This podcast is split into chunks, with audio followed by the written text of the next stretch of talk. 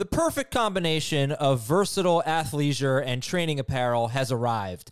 Thanks to the visionary minds of New Balance, Clutch Athletics, and Rich Paul, the designs reflect the heart of the athlete and the spirit of the community. With rising defensive football stars Will Anderson and Chase Young on the roster, Clutch Athletics brings the best innovative gear to all athletes, giving them style and performance on and off the field. Learn more and purchase Clutch Athletics at newbalance.com. What's up, everyone? I want to tell you about a car that you are going to love. Check it out. The all new Hyundai 2024 Santa Fe is equipped with everything you need to break free from the dull work week and embark on an adventurous weekend with your family. The all new Hyundai Santa Fe's features like available HTRAC all wheel drive, standard third row seating. I love that. Available dual wireless charging pads ensure that you can take on any adventure. So let's say you're ready to take the family on a camping trip or something like that. The Santa Fe is perfect for you. You've got all wheel drive.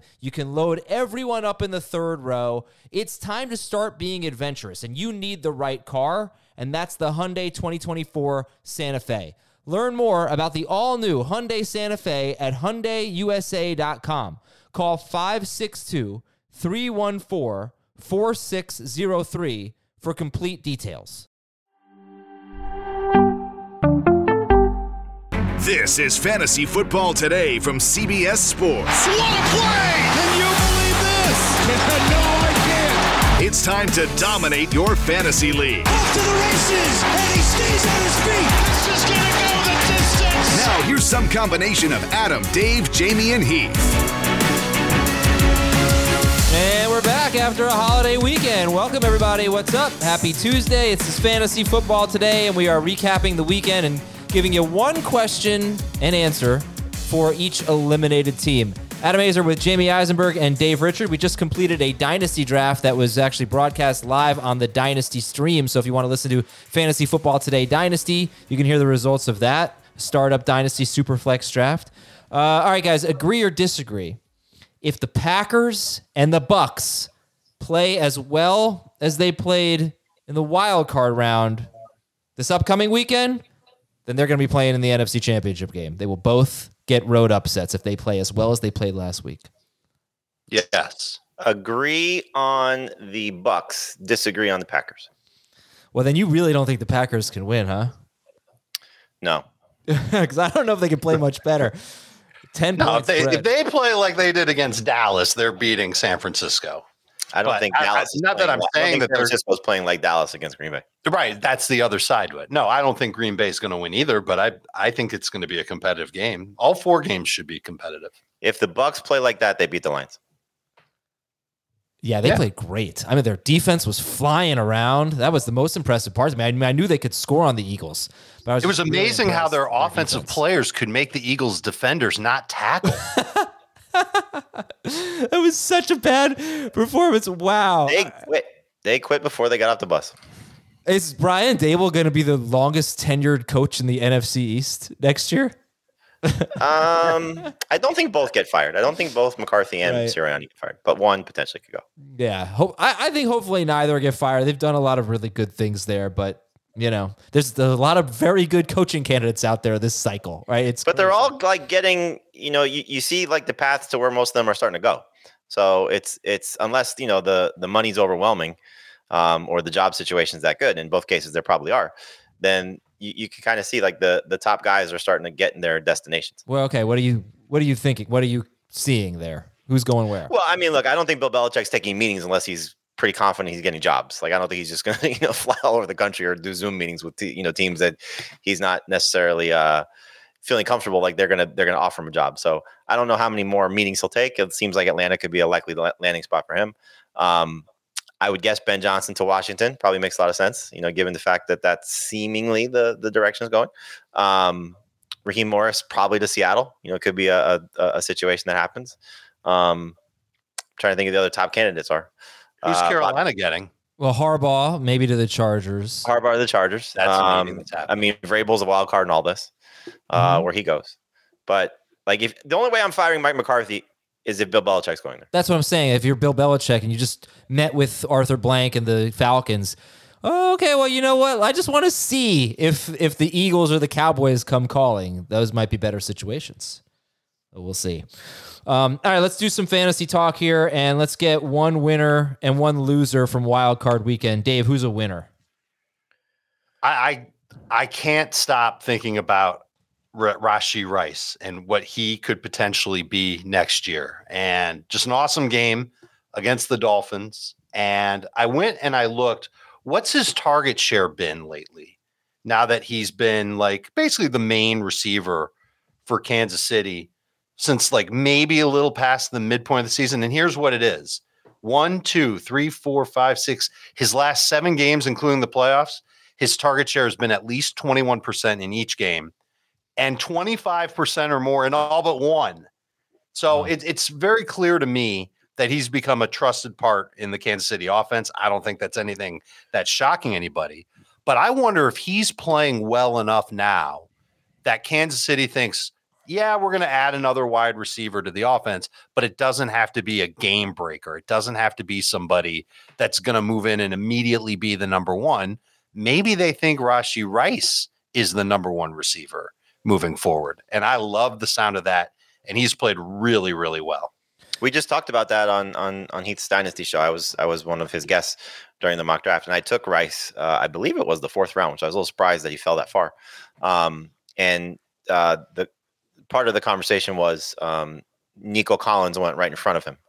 And so I, I, I said almost the exact same thing, Dave. Like, has he done enough that they don't make they don't have to go and break the bank on one of these guys that are going to become available if they so are inclined to go to Kansas City. You know, Tee Higgins, Michael Pittman. Again, these guys may not get free, but the ones that are potential free agents, uh, Mike Evans. You know, these type of players that you know can certainly help their team but also is it you know does that put him maybe in the secondary market you know for like a Marquise Brown type of player you know somebody mm-hmm. that's not necessarily a headliner uh, because clearly they have to plan for life after Travis Kelce. but you know clearly what uh, he he accomplished um, if you want to take a look at at the top 24 rankings on our site uh, there's a story on that you won't see it under our rankings list but we all the three of us and and four other members of our staff Heath Dan uh, Chris Towers and Jacob Gibbs all submitted our top 24 and I know off top of my head that I have him in the top 24 Rice and Jacob does. And I believe Jacob is the highest on him. Uh, has him like almost in the mid teens. Um, he's a top 12 receiver for me. Love the setup for him. Um, again, that'll change if somebody of, of significance comes in, but you know, after Jason Kelce retires, you know, who knows if Travis decides to join him as well. And they could be looking at an entirely new crew there in, in Kansas City, just not just Rice uh, as the as the only receiving option. Yeah, so we have a question here in the chat. Is Rashee Rice going back end of round two next year in full PPR? And that's why Jamie was talking about the top 24. In the draft that we did last week, I believe Dave took him 37th overall right after, or maybe I had the swing pick. So, this, so you might have taken him 38th overall after I took Jaylen Waddle and Tee Higgins. I think Rashee Rice was the, the pick right after. And honestly, you know, why didn't I take Rashee Rice? Okay, because we were using last year's rankings and I didn't see Rashee Rice. So I probably would have possibly would have taken him. It was a little safer pick. But I also think if the Chiefs go out and lose this week and have a bad offensive showing at the Bills, it's going to light a fire under them to go out and address the wide receiver position. So that that will could certainly change him. I, I just have a, a hard time figuring out like. I mean, he just doesn't do anything downfield for a guy with a, an A dot as low as Rashee Rice. It's crazy, but it's kind of reminding me of Amon St. Brown. Last sure remind six, you of uh, Jaylen Waddle too as a rookie. Yep. But we knew at least Waddle in his profile in Alabama was a huge like deep play sure. guy. But yeah, like let's look at the last six games for Rashee Rice of the regular season. Uh, 43 catches, 518 yards, three touchdowns. Amon St. Brown, better. 51 catches, 560 yards, five touchdowns. But that was the last six games of his rookie season.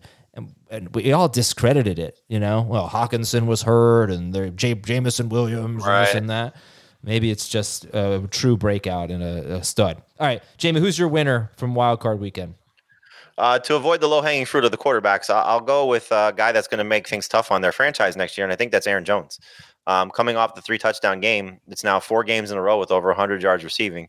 For a guy that just turned 29 in December, uh, fairly impressive to see what he was able to accomplish. Now, what they do this offseason is going to be fascinating because the quarterback is a stud The receiving corps is set in place to be, you know, fantastic, you know, based on what we've seen from, you know, at times from their top four guys, factoring the tight end too. And do they bring back Aaron Jones, who has a big cap number next year um, for for one more year, going into his age 30 season? He won't be 30 again until December, but um, missed six games due to injuries. Uh, but you saw what he was able to do when healthy. AJ Dillon's a free agent. I don't think they bring him back. I think they probably draft to replace uh, the, their backfield.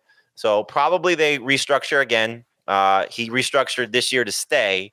So give him, bring him back on a team friendly deal. You know, up front, you know, put the money up front so he gets something for this season. You know, similar to what he's probably going to get paid. And then does he have the ability to still be a starting fantasy option? I think people, if he has another big game against San Francisco, will probably reach for him too soon based on name and, and past history. We saw that with guys like Derrick Henry and Austin Ekeler to various degrees. Uh, but obviously, Aaron Jones, I think, in the right spot for your fantasy team, for me, it would be probably like round six if he's still the guy there. Uh, will be a good number two running back that at times you'll have to probably replace. But clearly, this offense is pointing in the right direction. Four straight games with more than 20 carries and more than 110 rushing yards for Aaron Jones. Pretty crazy. And the three rushing touchdowns against the Dallas Cowboys. So a great finish to the season for him, no matter what happens against San Francisco. Uh, do you think you would go with uh, Aaron Jones or um, Raheem Mostert next year? I will not draft Raheem Mostert next year. Right.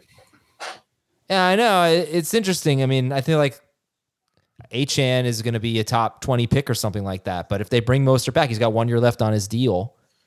Is he really not going to be the lead running back? It's not like he was bad. he was great. No, but he'll be 32. I mean, that's just not the type of player that I'll be drafting. So, you know, late round pick if he's still on the board, sure. But um, yeah, I'm I'm very curious what Miami does with their backfield. You know, does do they bring back Mostert? Do they bring back Wilson? You know, who's the complement to Achane? Because clearly he's going to need a complement. You know, he didn't stay healthy during his rookie campaign, and I don't know if they want to put all that on all that work on him. Um, so it, it could it could be Mostert. Doesn't doesn't wouldn't surprise me, you know, given his relationship with McDaniel and and the, and the staff there. But uh, you'd hope to see maybe somebody a little bit with, you know, youthful. I guess would be the best. Not not better, but but younger. Mm-hmm. Mostert went in round six in our first post regular season PPR mock, and Aaron Jones went in round eight. I wouldn't be shocked if you saw those two guys swap by the time we get to August, and maybe even further for Mostert, just based on what the Dolphins figure to do. All right, wild card losers. Uh, Dave, you can go first again. Wild card loser. So this is one where I think the low hanging fruit makes sense to talk about, and it's Tua Tagovailoa, and he's just been a big loser, like coming into the playoffs and then running into Kansas City. He was just a total mess. And it, what happens if, if if he struggles to start next year? What what's the Dolphins' plan, and how does that impact Tyreek and Waddle? Is it going to come down to Tyreek making one or two huge plays, or Waddle getting chances to see a bump in targets when other teammates are missing? This offense is in trouble because I'm not sure that Tua is going to be um, put back into a position where he can make big plays every single week. I, I, I I'm real curious how the Dolphins move forward offensively. I was asked, what would you do? Would you keep Tua or would you cut him? I mean, you can't really cut him. I, I think what they should do is improve the offensive line, give Tua a chance to start next year, draft somebody if you want to, or find a free agent on the cheap. And then if he stinks, it's a contract year for him. You let him go. You draft another quarterback, and at least you've got the offensive line ready to roll moving forward for your new quarterback. Okay. Well, you're saying draft somebody next year? This this coming draft? I don't think they have to do it this draft. I, I would, if I were them, like the price tag for Tua is too high. I think they've got to keep him as their starter, but build the offensive line up so that plan. The plan would be to just put a new quarterback there who could hopefully succeed if Tua struggles in 2024. Yeah, I, I, I mean, I, I don't think there's anything but running it back for them next year in, eh, eh, in almost the exact same capacity with, you know, tweaking some things. Clearly, Sure. you know, you're hearing a lot of things about they need to get tougher. I don't know, you know, they weren't tough, but they just didn't win, you know, close games. You know, they ran the ball as well as anybody. They certainly put up points as well as anybody in the beginning of the season. Offensive line fell apart, and that, I think that was a big part of it. So yes, building up the offensive line is is certainly important. Um, but I think Tua just kind of showed you what he was. You know, it's funny. He was drafted as the 13th quarterback, and he's probably going to get drafted 13 through 15 again this year. You know, based on how you know, at least the rankings are looking from what the seven of us submitted. I think there's only one or two people that had Tua inside the top 12. And so then you factor in the rookies coming into this class and, and what that's going to look like. And he'll probably get pushed down another spot or two. So he's still going to be a good fantasy quarterback and certainly somebody that can win you weeks. He's proven that, you know, time and time again over the last couple of seasons under Mike McDaniel. But um, I don't think anything changes for Tyreek Hill. Uh, I don't think really anything changes for Jaylen Waddle. You know, so uh, unfortunately, he's probably still going to be one of those mid to lower tier number two receivers.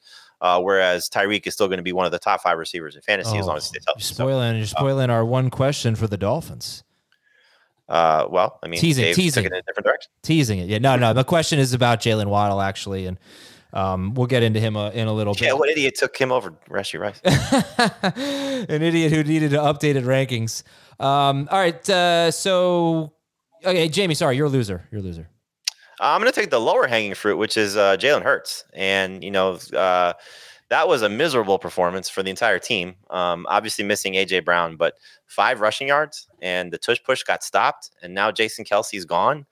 And so, you know, if the tush push is banned, which I don't know if that'll happen, but um, if he if he uh, you know loses arguably his best offensive line. You can make case Lane Johnson's you know better, but Jason Kelce certainly is a Hall of Famer, uh, first ballot Hall of Famer. Um, there's no doubt now who the number one quarterback is. It's 100% Josh Allen. You know, so we'll see what the offseason looks like for the Bills if Stefon Diggs leaves, however it all finishes. But uh, there was, I think, some you know maybe potential debate of Allen versus Hurts. No, it's Allen. What but Diggs, Hurts now has to hold on, I think, to the second spot. What if Diggs huh? is gone? I mean, look what he's been able to accomplish with Diggs doing nothing. And again, the threat of Diggs is certainly there, so you got to you know take that into account. And we have to see what they replace Diggs with if Diggs does leave. But Josh Allen, I think, is just on a different level right now. And you know what he's able to do still with his legs, tied Jalen Hurts in the regular season for rushing touchdowns, and that was without the benefit of doing the same things, you know, from the tush push standpoint.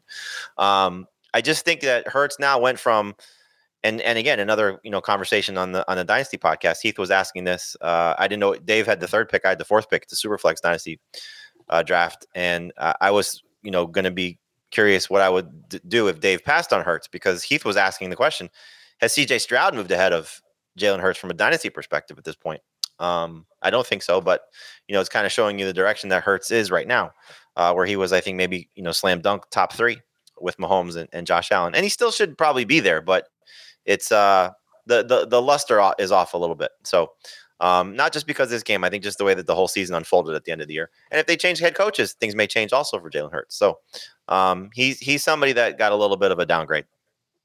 Yeah, it's it's ugly. I mean, it just doesn't look good for for Jalen Hurts. I, I'm curious just how hurt he was. Yeah, obviously he's got the finger injury, but I just feel like he's been banged up so much this year. Um, well, I mean, you, you you saw it even on on the failed tush push. Like they tried to take his head off. Like they're putting him in such yes. positions to get hit often, and that's not good. Which, by the way, was a penalty that didn't get called. sure. I mean, that you know they they did stop, and I was blown away that they stopped the tush push, but it was illegal as hell. Um, all right, uh, I'm just gonna say my quick quick loser here for me is the Packers wide receivers. I just, I mean, over and over again, it's a new guy every week yeah, it's it's amazing. And uh, J- Jordan Love, to his credit, he'll just he'll just spread that ball around. He's not even throwing Aaron Jones right now. So I I do wonder if we're going to be able to get any consistency from any of those guys next year. Uh, well, hopefully we have another game. We'll see who steps up this week. But it was Romeo Doubs against the Cowboys.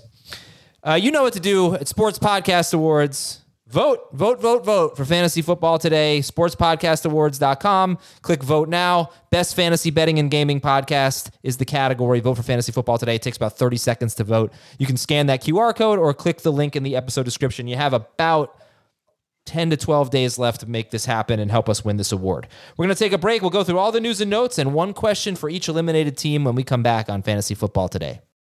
Robert Half research indicates 9 out of 10 hiring managers are having difficulty hiring. If you have open roles, chances are you're feeling this too. That's why you need Robert Half. Our specialized recruiting professionals engage with our proprietary AI to connect businesses of all sizes with highly skilled talent in finance and accounting, technology, marketing and creative, legal, and administrative and customer support. At Robert Half, we know talent. Visit RobertHalf.com today. We are back. Give you some head coaching news. We had an offensive coordinator who has been fired. We just found out breaking news a few minutes ago, so we'll get to that. Um, I did post a picture of a sandwich over the weekend, Jamie, that you you gotta leave the stick in for Schneier there. There was a chicken and waffle chicken and waffle sandwich. Yeah, just use a fork and knife. Yeah, I, did- I had to. It was too slop. Oh, was so good. Little bacon Amateurs. bits, bacon bits on top, maple syrup. Damn, that's I. That's like the second time I've ever had chicken and waffles. That's a very good brunch dish. Okay. Uh, the Patriots hired Jerod Mayo to be their head coach. Jamie went to college at the same. You didn't go with him, right? He was way past He's younger than me. younger than you, yeah. Probably probably my time. He was very good at the University of Florida, but I don't know. We have we have Jerod Mayo going to the Patriots. We have no comment on Mike McCarthy, uh, Nick Sirianni rumors, Mike Tomlin walking out of his presser when asked about his contract. He has a year left. We don't have a, a lot. Yeah, maybe Dave. Maybe the biggest news for us to react to right now is this, really it's it's offensive coordinator stuff that's bigger for us. Is Pete Carmichael out as the Saints offensive coordinator? Uh, so I don't know your thoughts on any or all of the coaching stuff going on. Well, I think it's interesting that Robert Kraft decided to hold the Mayo. Thank you. Uh, look, Carmichael's been in New Orleans for a long time, but I believe uh, the last two years. Hold on a sec. I got to clear my throat. The last two years, he uh, he he's been calling the plays for them. And I, I look, it's not like the the offense really was amazing. I like how they played toward the end of the year, but they didn't win enough, and uh, and they decided to move on from him. It'll give an opportunity for someone else to come in and be an OC and try and, and make good things happen with Chris Olave and yeah everybody else that's there that's young, like Taysom Hill. Uh, no, I know Taysom Hill is like 35 years old. I'm I'm on a roll today. I'll- up. I'll stop with it. Um, bottom line is that there's definitely room for improvement in New Orleans, but they got to. They I don't know what they're doing at quarterback. They're almost in the same boat the Dolphins are in, where they're pretty much forced to stick with Carr for a year and see where it goes from there. But I don't think anybody's going to take them seriously as being a powerhouse offense with Derek Carr. Yeah, actually, we have a comment in the chat from Eric who says, "Adam, I'm so upset about the Eagles. I can't even type in the chat. My hands are still shaking." I, you had Seems to have seen this coming, Eric. I mean, they, they were a sinking ship. You know, come on. It Don't- seems like he typed in the chat. It's- yeah, he had someone do it for him. Uh, yeah, and someone said nice NBA Jam reference. Thank you. Been working on that. I've been teaching my son that. I said, hey, when you make two shots in a row, we have this like little Tikes hoop downstairs. You know, you can say you say uh, he's heat. You say I'm heating up, and then when you make three in a row, you say I'm on fire. So he keeps making shots and going, I'm fired. Like no, that's not. That's So- what we're supposed to yell. So since you never make three in a row, what do you say? Adam says he's on fire after one in a row. That's on fire for me. All right, some Dolphins stuff. GM Chris Grier said the goal is to have Tua Tagovailoa stay with the team long term. So at least publicly, they say they're committing to him. However, his left tackle, Terron Armstead, might retire. Armstead's getting up there in age and he's hurt all the time, so he did not commit to coming back. Mike McDaniel is open minded about giving up play calling duties. What? People are overreacting, I think, but okay. Um, and Raheem Mostert does not need off. That could be an effort to keep Frank Smith, though. Oh, that's a great point. Yeah, he's getting interviewed. Um, Raheem Mostert, according to beat writer Adam Beasley, does not need offseason surgery. There's some Dolphins news. All right, Jason Kelce is reportedly going to retire. Who is the better Kelce, in your opinion? when It's all said and done. Man, what a family. Uh, better question is more accomplished brothers in the NFL, Manning's or Kelce's? Ooh. Manning's have more Super Bowls, right? Manning's have Mm. more Super Bowls. Do they? Manning's have three, and the Chiefs have how many? Two. Manning's have four. Correct. Oh, the one with the Broncos. My bad. It was only Super Bowl 50, Adam. He wasn't even good that year, though, was he? Somehow Uh, they won the game. No, Yeah. Kelce's have two. Uh, three. Kelce's have three. Chiefs have Yeah. won three. Chiefs have one, two. Oh my gosh. Oh, Jason Cal- oh, right. I forgot about the uh, Doug Pederson Eagles. The greatest, maybe, uh, parade speech in history. Mm. Well, that I remember. Um, well, you remember the speech, but not that how he got. okay. Yeah, yeah. no, Um, well, you now- remember his outfit. You don't remember the speech. All right, so so three for the Kelces, 4 Uh-huh. for the Mannings. No, it's two and three, but sure, it's three and four, whatever. Okay. Um, I mean, you could argue obviously that Kelce is the best player at his position ever. And I'm sorry. Which which Kel- which Kelce are you talking about? Travis Kelce. I thought I said Travis. Miller. Um, but some people think Jason Kelce's the best center ever. So he's a six-time first-team All-Pro, and on, from CBSSports.com, of the 54 players in NFL history that have earned six or more first-team All-Pro selections, all of them are in the Hall of Fame, except for the ones that are still active: Aaron Donald, Zack Martin, and Bobby Wagner. Uh, but so that's amazing. That's I think Travis Kelce is a four-time first-team All-Pro. But Kelce is really, in case you're not aware, he is that good. He is up there, one of the best centers of all time.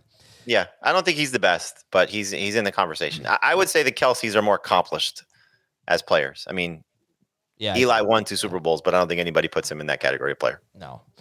Uh, Eagles defensive end Brandon Graham wants to play his 15th and final season for the Eagles. Rams tight end Tyler Higbee may have torn his ACL. Jordan Love had the highest quarterback rating in postseason history. And I believe I saw that Tucker Kraft dropped a pass in the fourth quarter. And if he had not done that, it would have been a perfect passer rating. Well, Stroud was right behind him. And then the you know I didn't keep up with all of the Bills injuries, but I do know that Christian Benford, one of their quarterbacks, cornerbacks, left with an injury. They were already missing cornerback Rasul Douglas and safety Taylor Rapp. So it's kind of an underrated storyline, but the Bills defense, and they also lost a linebacker, one of their best linebackers. Their best one, Terrel Bernard. Yeah, so we got to check their injury report going into the game, but I am a lot less confident now in the Bills than I was because they they got seriously banged up against the uh, Steelers, and hopefully they can get healthy in time for the game.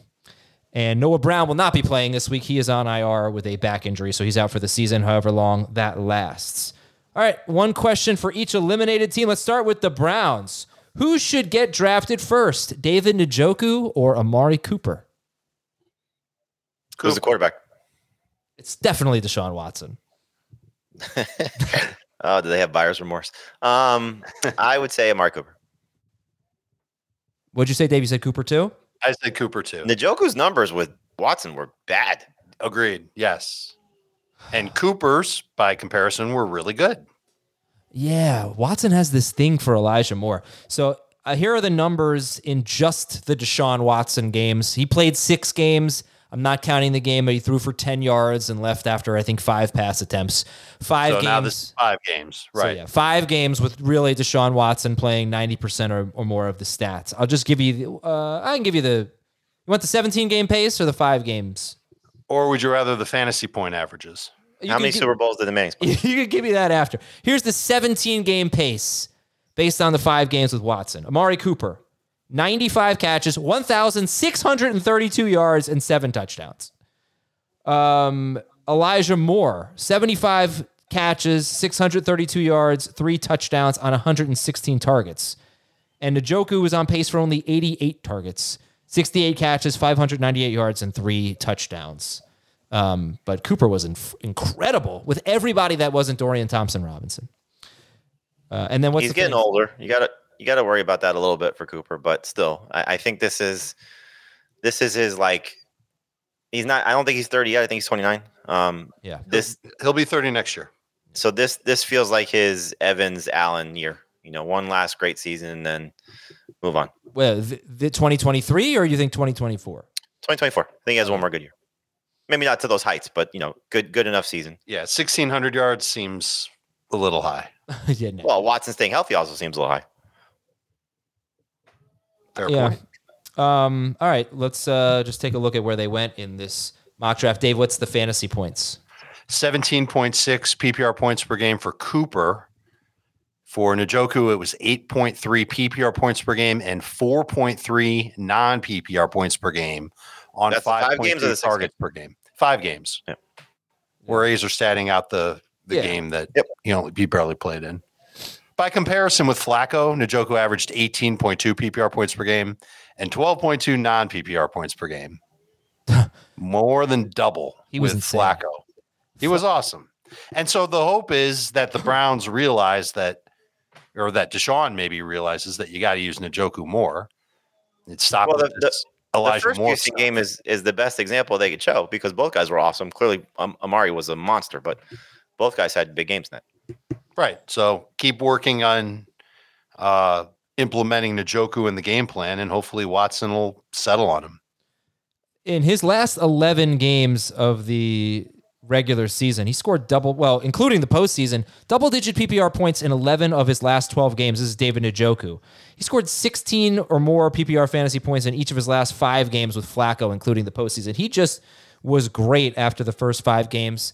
And I, there were probably four different quarterbacks in that stretch in those last uh, 12 games, including the postseason. Njoku was great. Njoku finished as the number six tight end in fantasy per game. And in the draft, and this will be the last thing I'll say on this, in the draft we did last week, Cooper went with the 10th pick of round four, and Njoku went with the eighth pick of round six. So a two round difference. Our next question is for the Miami Dolphins. Do you expect a Jaylen Waddle bounce back? Jaylen Waddle was the number 22 wide receiver per game. And in 2022, he was a top 12 guy overall. Uh, and he was, let me see, uh, numbers, number eight overall and number 14 per game. So do you expect, Dave, a Jaylen Waddle bounce back?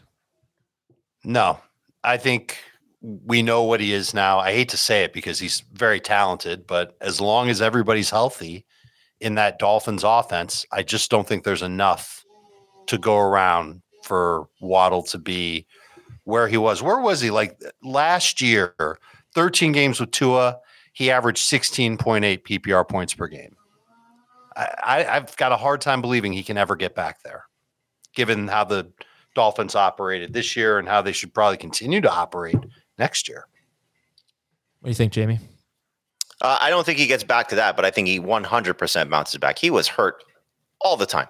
Yeah. And so, just by nature of him being healthy, he'll be better than the 22nd receiver per game. So, will he get back to being top 12? No. But 17, 18, 15 in that range, 100% if he's healthy. Yes.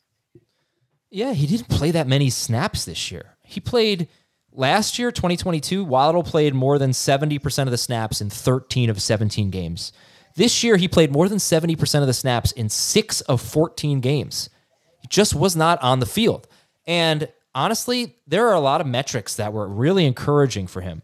Target per route run rate, way up. 27% target per route run rate this year. Yards or, or uh, yards per route run up. Catch rate up 5%. The biggest thing that was missing, two things. One, playing time, and two, deep balls. You just didn't have those big explosive plays. So that's, you know, look, that's not easy to do, but that hurt his numbers. I I think I, don't- think he can back. I, I- think it's great.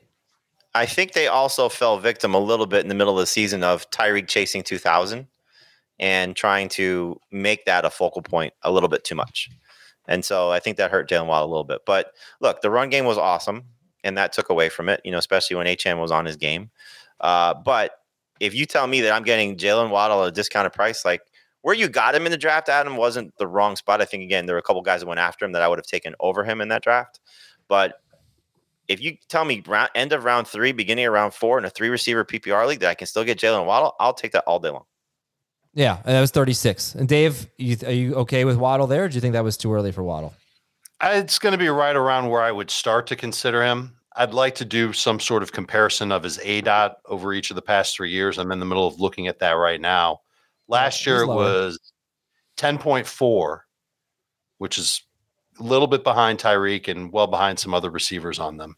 Now, when you say last year, you mean 2023. Yeah. Okay. It's probably yeah. I, I don't know what last year could be 2022. I don't know. I don't know what what season you were. We're still in the 2023 season. I like to say this past season. Yeah, let's just say the year. I think. Yeah. All right, let's go to Dallas. One question for Dallas: Can Jake Ferguson become a true must-start tight end, Jamie?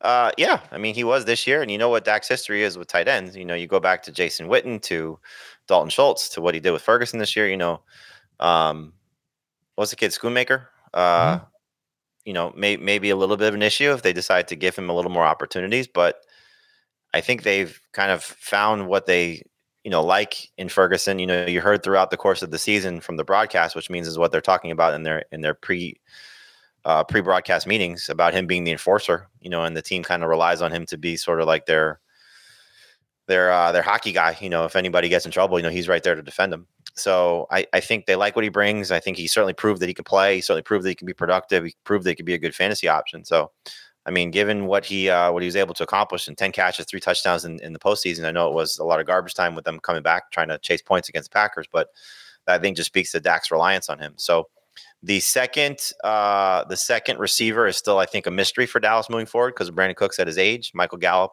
you know, clearly has not delivered uh, coming back from the ACL. I think Ferguson is clearly that second guy. He averaged 10.3 PPR points per game in nine games when he had at least seven targets. That rose to 12.6. I don't think that that's any shocker. Dalton Schultz in 2022 averaged 9.5 PPR points per game. Schultz in 2021 had 11.8. He was with Dallas those years. So Ferguson's taken over that role. I don't think that role is changing anytime soon to call him a must start fantasy tight end means what exactly? Like a top 12 right. tight end? No, no. So I guess he's that for sure. Yeah, because Jamie said he was a must start tight end this year. So he was, he was, number 10 per game, number nine overall in PPR. Uh, to me, not a must, not one of the true must starts. You know, I mean, 761 yards and five touchdowns in 17 games, and the number 10 tight end per game in both non and full PPR, by the way. Uh, that's not a must start to me. I will rephrase it then. Um, well, let's let's compare him to Njoku. Yeah, like Njoku. Who are you drafting those, first between those? Oh, two? Njoku by a by a mile. I would as well. But I, you know, Trey McBride became a must start. Njoku became a must start. I don't really think Ferguson reached that level to me, but maybe there's a different word I should be using for it. I don't want to say elite because no one's going to say he's going to be elite, but like tier two, you know, top six type of tight end? Do you think he's no? I don't think he gets there. But I, I, I, mean, again, what was Jason Witten? What was Dalton Schultz? What is Jake Ferguson? You know, they're touchdown dependent type of guys. Occasionally, they'll have a seventy or eighty yard game that you'll be like, okay, this is cool, you know. But it's not exactly like, like you said, you know, the the top five or six guys, you know, if you want to extend it, maybe seven or eight guys are, are somewhat locked in going into the season that I don't think really there's going to be a lot of change. Maybe Bowers changes that if he ends up in the right situation people get too excited about it, but he's not going to, you don't consider him better than LaPorta or McBride or, uh, or Kelce at this point or Andrews or Kincaid, I think, you know, is trending in that direction as well. Um, you know, is he in that next group with a Hockenson coming back from an injury? Yeah, I would put him close to that. Hockenson's right; he's certainly better. Um, Evan Engram, if you know, building off what he did last year, especially when when Christian Kirk was out. So if they move on from Calvin Ridley, you get that type of upside. I'd take Engram over him. You said you said Njoku, we see the upside of what of what he can be. So those guys are certainly going to get drafted ahead of him. But in that next group and waiting on tight end, great or late, you know, he's in that late category that you could feel very comfortable about taking him as your number one guy. Here's another fun fact. Njoku had 17 red zone targets. Travis Kelce had 20 red zone targets. Jake Ferguson led all tight ends with 27 red zone targets. Wow. He also had 12 yeah. end zone targets. Yeah. Like he's he ranks high among wide receivers mm-hmm. in those categories. And that's just part of what his role is in Dallas. And I don't think it's changing. Yeah, I took him in the with the last pick of the 11th round in the draft we did last week. I was one of the last people, maybe the second to last to take a tight end. Let's right. You'll, you'll probably get some oh, Luke Musgrave is better than him or you know, depending on what what the what the Texans look like. Dalton Schultz, you know, people might get excited about him if he's still the guy there in in, in Houston. What or again, Bowers in Chicago. Uh, Kmet in Chicago. You know, I, I think these are all guys in the same canoe. You know, if you're looking at it from who can be starter safe versus starter upside. You know, and I think Ferguson is starter safe as opposed to starter upside. Okay, we're going to take a break and we'll talk about the Rams, the Steelers, and the Eagles when we come back on Fantasy Football today yeah, probably the most exciting game of the weekend. Detroit 24 and the Rams 23. Probably. Yeah, no, it was definitely, definitely the most exciting game of the weekend. Oh, by far. Wasn't a great weekend. Uh, I was disappointed. But uh, the Rams go home, unfortunately, one point losers. But Puka Nacua goes crazy with nine catches, 181 yards, and a touchdown on 10 targets. My question for the Rams is why not draft Puka Nacua, the number six wide receiver per game in full PPR as a rookie? Why not draft him in the first round, Jamie? So he's in the conversation. You know, I, I think based on the draft that we just did, you took Garrett Wilson at 13th overall. There's certainly a case that Puka's better than than Garrett Wilson. You know, maybe not based on talent, but based on situation and opportunity. Uh, and definitely, you know, where where the quarterbacks are trending right now because Stafford was awesome this year. You know, can you trust a 40 year old Aaron Rodgers coming back from an Achilles injury uh, behind that offensive line? So I have no problem if you want to say he's in the early part of the second round or the late part of the first round. You know, it feels like there's going to be some regression coming because teams will figure out maybe how to defend him and how to defend the Rams, if that's a thing, because Sean McVay's been doing this forever uh, since he's been in the NFL. It was Cooper Kupp always open, now Puka Nacua always open. He's a member of the Breakfast Club, so it's not like he's changing, and, and Stafford's going to be not relying on him. And you saw how the season, you know, finished where it was okay. Can you know we had this debate how many times Puka or or Kupp? You know who's the better of the two on a week in week out basis, and it was Nacua by a mile to end the season. You know just how he finished and and and Matthew Stafford relying on him. So he definitely is in the conversation. If it's a very heavy receiver draft, three receiver PPR league, you can certainly put him at the back end of the first round. If you start to get skittish about the running back starting with Kyren Williams and De'Von Achane and um, Travis Etienne and those guys are going to go back into the first round, beginning of the second round. I certainly get it. You know, so he's got star written all over him. He played that way. He performed that way in his first playoff game. He was just an absolute stud. So you just hope that it's not a one year wonder. I don't think it is. So back into the first round certainly can be in, in the conversation. Okay, Dave. There's nothing to add, Dave. I'll. I'll I mean, on. the only thing I would say is he's probably a tier two wide receiver. I can't put him ahead of any of the tier one guys Lamb, Tyreek, Jefferson, Chase, and Monra. Like those guys are going to go ahead of him. Uh, you measure him up against AJ Brown, measure him up against DJ Moore, Chris Olave. Like I think you can make the case for Pua, Puka over all those guys. I got to remember to say the K in his first name when I talk about him. Uh, 18.7 or more PPR points on 9.7 targets per game in each of his final three meaningful games with Kupp. The pitfalls are obviously Kupp is healthy next year. Uh, what happens if Stafford goes down? What happens if the Rams add another wide receiver? Like, there's all kinds of little things that could come into play, but I, I, I don't know if I see a path where his target slides so far that he's not worth at least a second round pick. Well, two things you said there, though. One, they did have another receiver. I mean, De- Demarcus Robinson was putting up pretty fantastic numbers. So whether it's him or somebody doing things like him, there was another mouth to feed there. And and the thing with Stafford, I mean, you can say that with every quarterback. You know, Adam made this case about CeeDee Lamb. You know, what happens if Dak Prescott goes down? Or I think sure. it was more the other way around. You, right, yeah, right. It was what happens if Lamb. But but I mean, you know, we, we went through this all last year with with Tua about what Jaylen Waddle looked like and what Tyreek Hill would be if Tua went down. You know, so you know, any of these quarterbacks that have issues, you can certainly, you know, point to that and say, okay, it's a problem. Look what happened to Ja'Marr Chase when uh, Joe Burrow went down. So I don't want to make that part of the the discussion, um, but it's it's something I guess you put in the back of your mind. All right, next question is for the Pittsburgh Steelers, and the question is for 2024: Najee Harris or Jaylen Warren? Najee Harris. They both played 17 games, so they finished higher, you know, first full season and per game. Najee finished higher than Warren in both non and half PPR.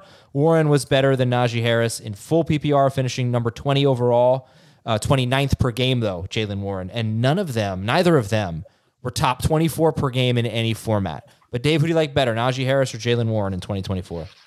Don't love either one of them. I, I, could easily see Pittsburgh moving forward with a different running back than either of these guys. Um, but if I had to pick between these two, it's Warren because of his role in the passing game. Jamie? Why would they move on from these guys? Because they're not great. They're not great. They're just not great running backs. Yeah, They'll fill the role. they can, they can address other positions like quarterback and keep yeah, them for another year, I suppose. I don't see. But if they have the on. chance to get another running back who's more explosive and can handle the wear and tear, yeah, I mean, maybe I, absolutely I, do it. I don't. I don't see that happening at all. Um, I, I think the thing that you look at first off was the quarterback. That's the biggest question. Uh, coach clearly as well. Um, I, I, would I would give a slight lean toward Najee to get more carries. Um, Warren, a lot of his receiving numbers came from non Kenny Pickett quarterbacks. And so, how much of that matters? You know, because he went on this big spike at the end of the season with his role in the passing game when it was Trubisky and, and Rudolph, as opposed to what he did with Pickett the majority of the season. He certainly has catches with Pickett, but it was a little different. So, um, I give a slight lean toward toward Najee, but I wouldn't want to draft either one as a starter. I think if you want to be optimistic about, yeah, right, we're not going to get drafted as a starter. If you want to be optimistic about Najee Harris, he did have a better year, 4.1 yards per carry, which is a, which was a career high. But he also had eight carries of 20 or more yards. Problem is, none of them went longer than 25 yards. So he just he's never going to give you a breakaway, probably not going to give you a breakaway run. I think his longest run, he has 834 carries. His longest run is 37 yards. So that's we know what he is, but he does score touchdowns when they're near the goal line. He did it in the second half of last season. He did it a little bit in the second half of this season. They've just had a terrible offense. They, I mean, they're like bottom five in scoring two straight years. If they can get their offense together, then maybe Najee could could be a, a reliable number two running back. Meanwhile, Jaylen Warren, his advanced metrics are are among the best among running backs. You know, I won't go through all the numbers, but yards before contact, yards after contact, explosive run rate, avoid rate. I mean, he's one of the, one of the highest in all of those. EPA, success rate, top 20 in those when I looked at running backs with 100 or more carries. Just don't think he's ever going to get a lot of carries, unfortunately. Well, I, I think the thing, if, if the approach is, you want to take one of these running backs, you take the one that's last. And you know, then you're getting maybe a, a, a, flex option that you can use because if you're, you know, look, Najee was was one of the more overdrafted players this season. Certainly, the beginning part of the draft process. You know, once everybody saw Jaylen Warren perform in the preseason, he was one of the most hyped sleepers that we've ever seen. And so, I think you look at Warren and what he can become. You know, it almost feels like we were talking the same thing about the Dallas situation a couple years ago. You know, with Zeke and and Tony Pollard, that was the clear comp that you know was was made this past season. So if Warren gets more opportunities, then you'd love to see that. But I don't think the Steelers are are changing their approach again unless the coach changes. And they had so many opportunities to change their approach this year. How many weeks did we sit here going, you know, Najee looks terrible. This offense is better with Warren, and they never made the move. I think that they just weren't comfortable with Warren being a feature back. Right. And I don't know if they ever will be. Okay, last team would be the Philadelphia Eagles. And our question is just in general about their running backs. Do you think we can get a top 12 running back on the Philadelphia Eagles? Can a Eagles can an Eagles running back be a top 12 running back? And before anybody says, "Oh, Miles Sanders 2 years ago." Yes, Miles Sanders 2 years ago was top 12 overall, but was not per game. Um, per game in in full PPR, he was 15th. Uh, no, he was 22nd. Uh, in half PPR, he was 18th per game. In non PPR, Sanders in 2022 was 13th per game. But he did finish overall top 12 in uh, non and half PPR. But sorry, long winded question. Can the can an Eagles running back, Jamie, be a top 12 running back? Yeah, if they draft the right one. I don't think he's on the roster. All right, because the reason I'm asking is it's a great situation. I mean, look, Kelce's gone, but you know, you, you gotta you're walking into a good offense, but you've got a quarterback who has double digit rushing touchdowns three straight years, and a quarterback who who doesn't reliably throw to running backs. So we basically just have a trap back for the Philadelphia yep. Eagles. That's the concern. And there's your answer. That yeah, but I think again, if they hurts. if they landed if they landed on the right running back, you know, it's not necessarily I think a byproduct of, you know, Miles Sanders we knew was was on his way out the door last season because they weren't going to resign him, and so he was great getting them to the Super Bowl. He had a great season and and got a big payday that clearly showed you he was flawed, and what happened in Carolina. They settled for D'Andre Swift. Now we could say what his his pedigree was, how he performed when healthy with Detroit, how he performed with Philadelphia. I mean, you go back to the the first game against Tampa Bay. Oh, nobody could run on Tampa Bay. He was a monster against Tampa Bay in Week Three. You know, so there was a lot to love about what D'Andre Swift looked like he could do, but clearly he's been flawed.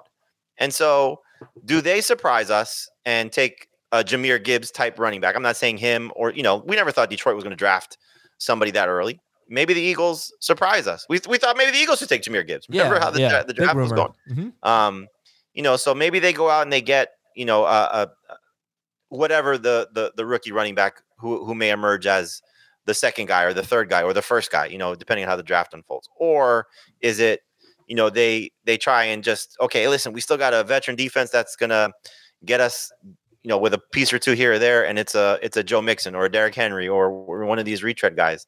If that's the case, I wouldn't be, you know, potentially excited about it. But if they do decide to go younger and somebody that has a lot of explosiveness, then yeah, that that certainly can happen. Yeah. I don't know. I mean, look, I wasn't trying to make it a D'Andre Swift problem. I think Swift did fine. It's just it's not a great role. However, D'Andre Swift had six carries that went down to the mm-hmm. one yard line. Every single one of those was followed up by a Jalen Hurts one yard touchdown run. Six times. Not necessarily on the next play. I think five of them were the next play, but eventually he gets down to the one. Jalen Hurts steals six touchdowns. He was on pace. I mean, he barely played in week one. Remember, it was kind of game well. He's on pace for 43 catches if you remove week one. If you don't remove week one, he still had 39 catches in 16 games, whatever. So 40 catch running back, if he can get 10 touchdowns, that could be, Dave, that could be a number one guy. Low end, that could be a number one guy, but it's those 40 catches I would have trouble seeing again, I think, uh, for an Eagles running back. I don't know. I have trouble seeing him get 10 touchdowns as well. And one of the things that we thought that Swift had was an explosive element to his game. Among running backs with at least 100 carries, his explosive rate ranked 18th out of like 40 something backs, which is okay, Yeah, it's fine. but it was still just a 7.4% explosive rush rate. You were I would think that it would have been higher than that. So he did good getting rush yards, just wasn't involved the way that other running backs that are great for fantasy uh, are used. So it, it kind of stinks. And he's a free agent to boot. I guess I'd say if you took the 11 rushing touchdowns that Miles Sanders had in 2022 and the 40 catches that Swift had in 2023, if you were able to combine that, then I think you'd be looking at more of a must start guy. Can we give him Derrick Henry's yards from 2022? Taking No, I'm just saying, like that, he had some really bad luck. Six times getting down to the one yard line, and all of those became Jalen Hurts touchdowns. How about this? Just this stat Eagles running back rushing touchdowns last three seasons 15, 18, 7. Yeah, there's something We there. didn't let Boston Scott play against the Giants. That's why. Uh, if the tush push is banned, then the running back for Philadelphia, whomever it may be, could have uh, a glimmer of hope of being top 12. How you guys doing? How was your weekend? We're done with the show. We can banter now. Good. Good. Watched a lot of football. Yeah. Yeah. All right. Well, that's great. You guys are really very interesting stuff there. what was the most fun thing you did all weekend? Uh, I went to uh, a hotel on the beach with my wife, so Oh. left the kids at home. Okay. Well, that, that's great. Did you go to the beach? Did you sunbathe? No, it was too rainy out, so we had some good uh, meals and uh, watched some football. It was it was fun. Was it South Beach? Nope. That's great. That sounds great. Is that like an extended anniversary present?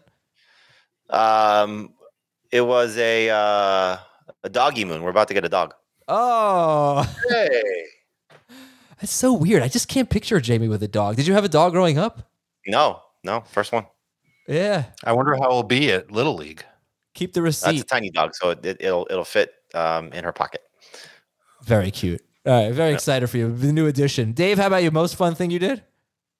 I uh I don't know. Okay, great. Well, I had chicken waffles. Thank you for watching and listening, everybody. You went sledding, right? First time? no, that's gonna happen today. I'm not gonna go sledding. No chance. Like, not, Why not? Do you know how much, how much clothing you have to put on to do that? And then it all gets wet. Like, I'm. Wait, aren't you still going outside though? No, I'm not going outside. I'm gonna watch from the living room. You're gonna let your children go outside in the woods by themselves. No, Allie's here. My wife's here. She'll do all that stuff. You're making her do it. Making her no, this is something she relishes. She's excited for this. She grew up What? doing all that crap. She doesn't sauerkraut it. All right, we're out of here, everybody. See you later. Stay warm.